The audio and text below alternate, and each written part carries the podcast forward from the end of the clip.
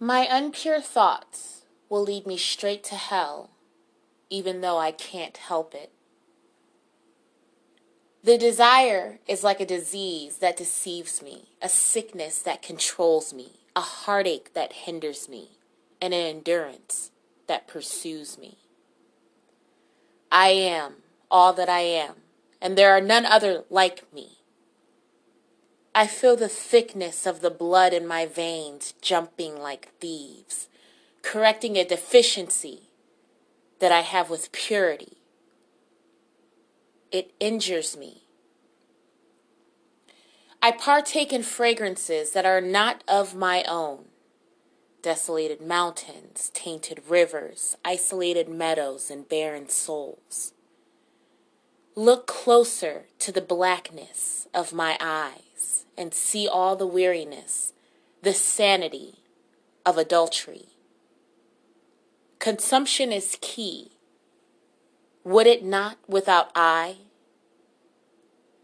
Nor these say nay, so I stay here until day breaks.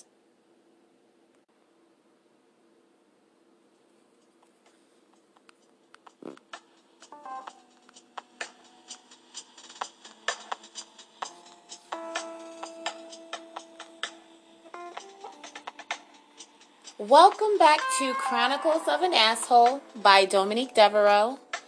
I am your host, Dominique. I hope you all had a fantastic week. I can't believe it's March already. Is it just me, or did February just fly by? Speaking of fly, Dee is riding her high horse with all those fly-ass gifts from Mister Fine-Ass. Let's dive right into what else is going on, because I don't know about you, but I can hardly wait to know what is to come in her seemingly unpredictable life.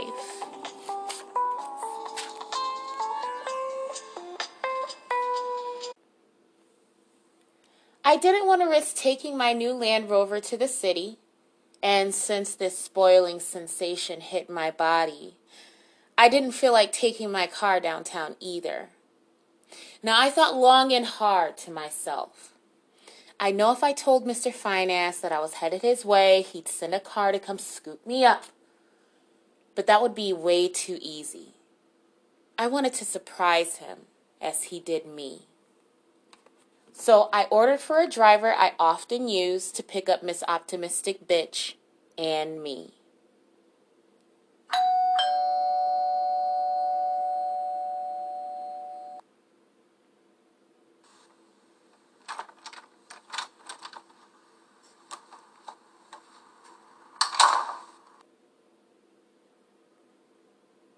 Dee. She had the brightest smile anyone could muster. Her deep brown eyes were watery and warm. She stretched out her arms to me and entered the corridor so rushed it almost appeared like she was falling. I outstretched my arms and gave her a warm embrace. Sup, girl? She squeezed my waistline with her arms. I could feel the tenseness of her body.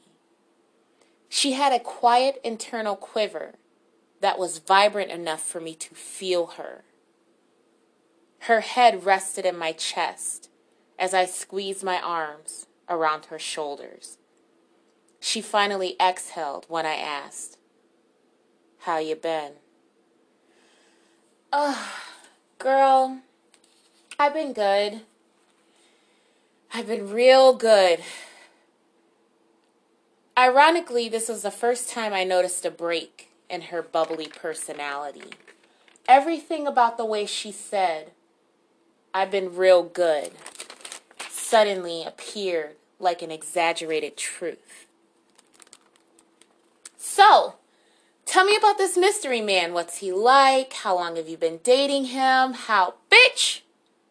Slow your roll. Come on. Let's pregame in the kitchen." Like an inquisitive five-year-old, she followed me. I poured us five shots each of Don Julio, no chaser. Shot one, cheers.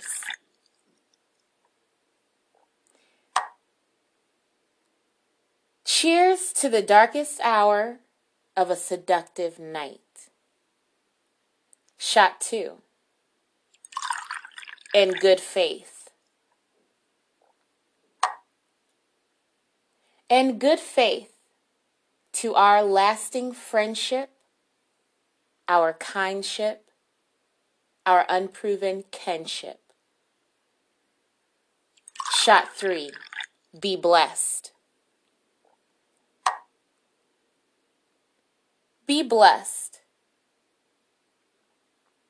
by the sense of our nature that we become sensual to the midnight hour. Shot four, to life.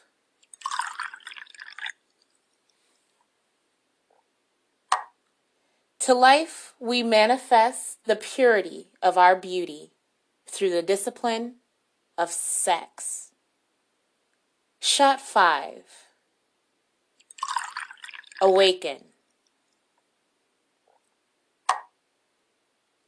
Awaken to the cognizant of desire in all its effort to sanctify. Salud. Uh, D. This feels like old times. I miss my friend. I wish you weren't going rogue on me all the time. We were the it girls. We ran the night. Remember? I watched her intently as she talked about us and the past. I watched her pour out what appeared to be a hidden heart.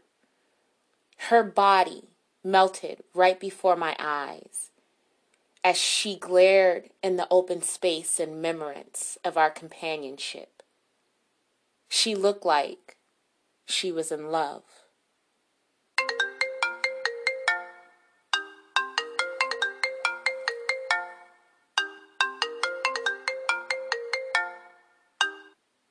Hello? Yes, I'm on my way out. Thank you. The driver is here. Come on.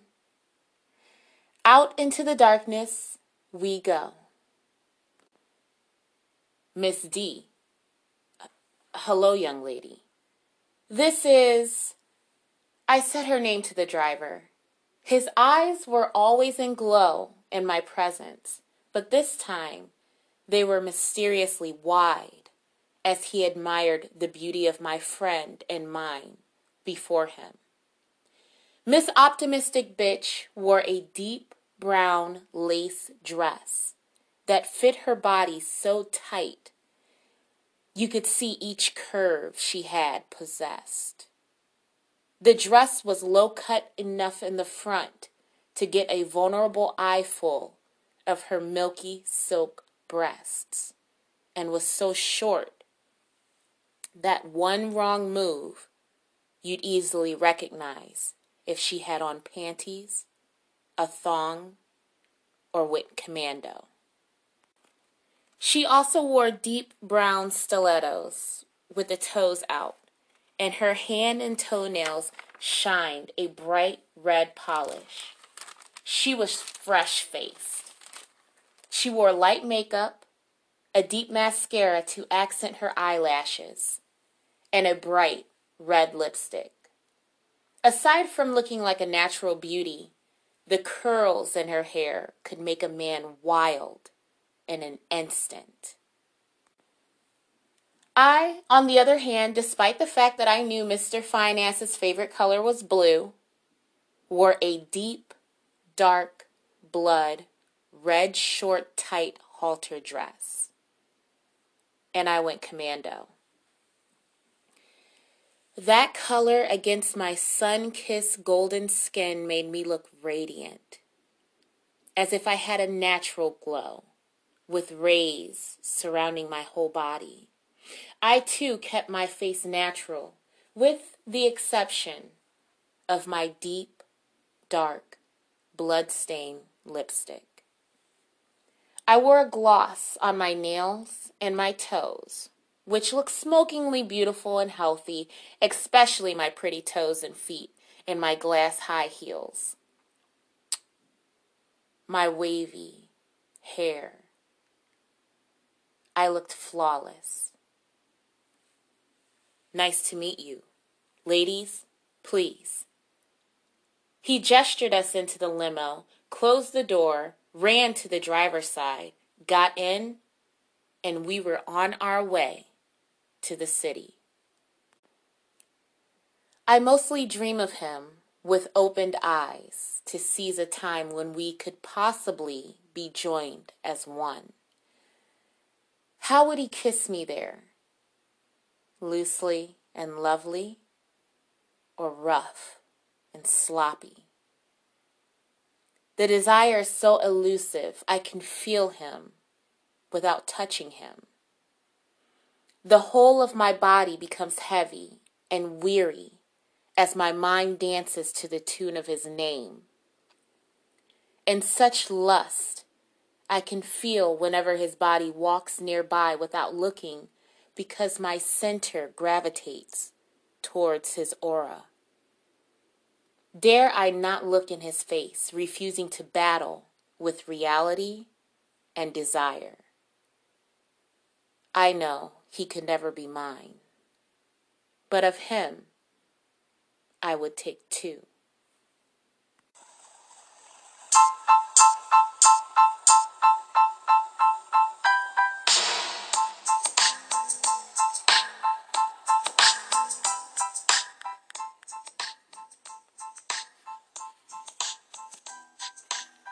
I filled Miss Optimistic Bitch in most of the juicy details of Mister Finance and Mister Three.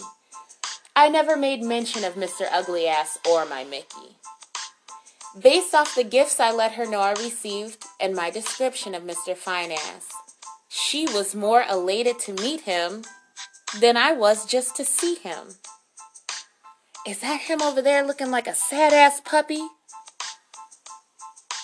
The club was bumping. It was crowded as hell. Everyone was intoxicated and grinding on each other.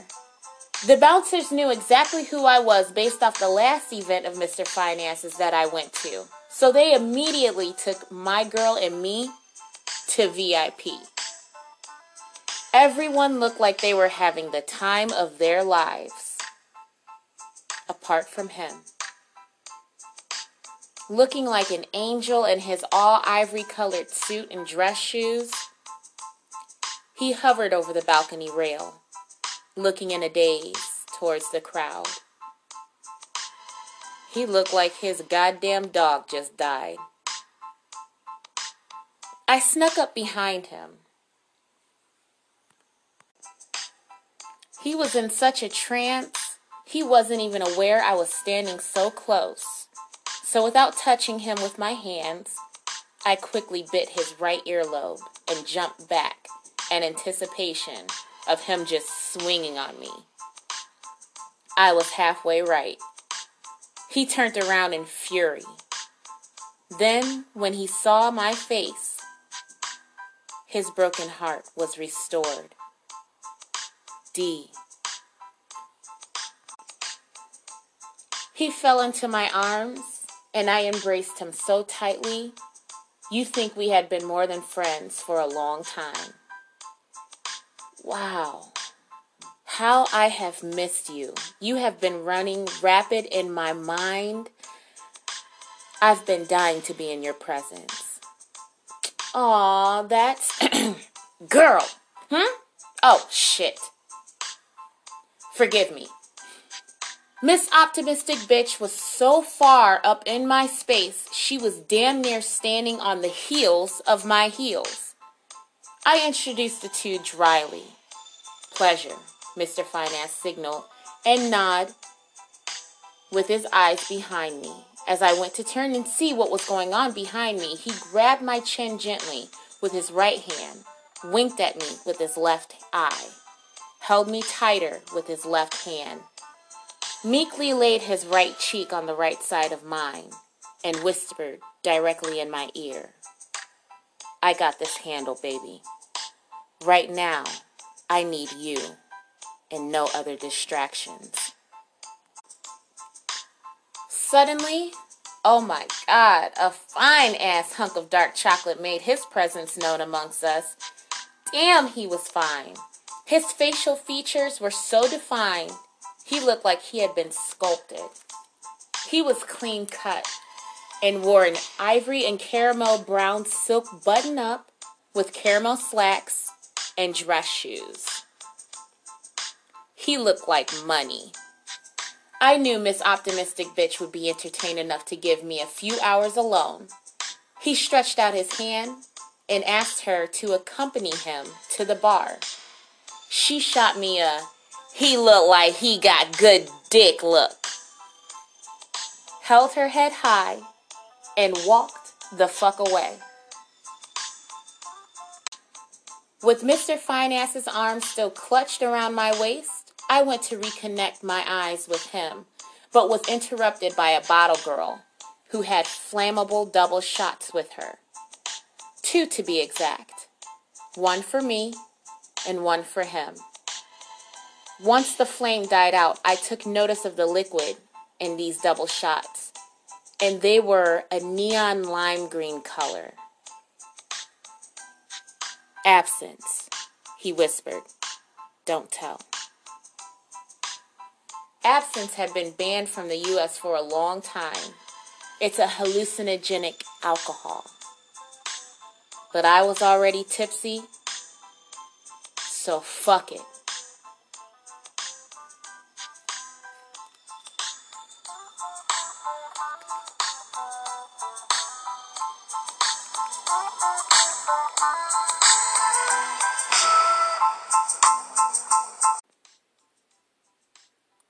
Suddenly, I was back in this familiar place, a room, spinning and spinning.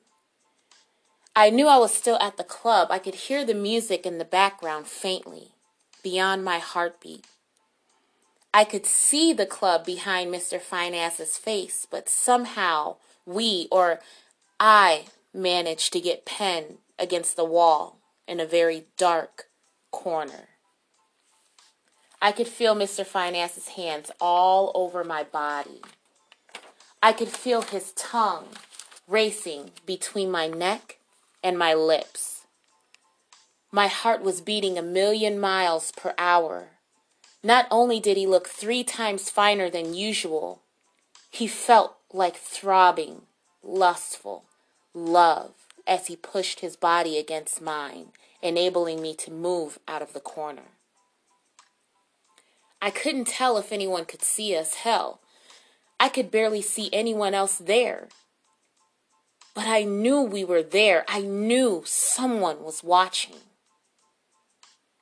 Suddenly, he forced his tongue damn near down my throat, and my pussy gushed. So violently, I was dripping all over his pants. As quickly as we were all over each other in this dark corner is about as quickly as he damn near disappeared from the bulk of my body. But I could still feel his hands all over my thighs and my ass.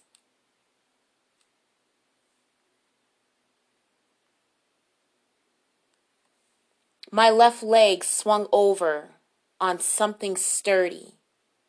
Then my pussy began to tickle. I looked down, and there he was on his knees, with my leg over his shoulder, head deep in between my legs, eating me out. And I just knew someone was watching. I saw him there, though I dare not stare. His boyish-like looks loves me giggles. And here I question by motive, if my ease to tease causes coyness, then why is he too so shy? I finally came upon him by day, unbeknownst to him, just to capture a glimpse of his childish smile. And by days did he spare me walk away when he realized his nerves made me nervous and his giggles caused me laugh. I guess going forward, I may keep my distance since our stares keep us calm. And all the while, I'll wonder what sensual bliss we missed that day. Must we just cut off the light? We be not kids this night.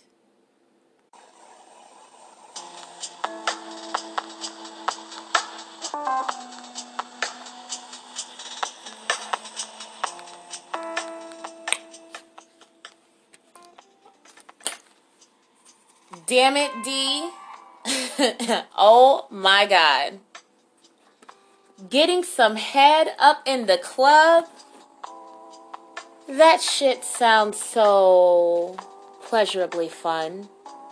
Question to all my listeners. Look, it's hidden from other viewers, I promise. But message me your answers. Where was the craziest place you had a sexual encounter in public? I want to know. Because your girl D is getting wild, okay? Besides, I won't tell. Tune in next time to hear what happens after this sexy ass mess. This is Chronicles of an Asshole by Dominique Devereaux. I am your host, Dominique. Until next time, loves.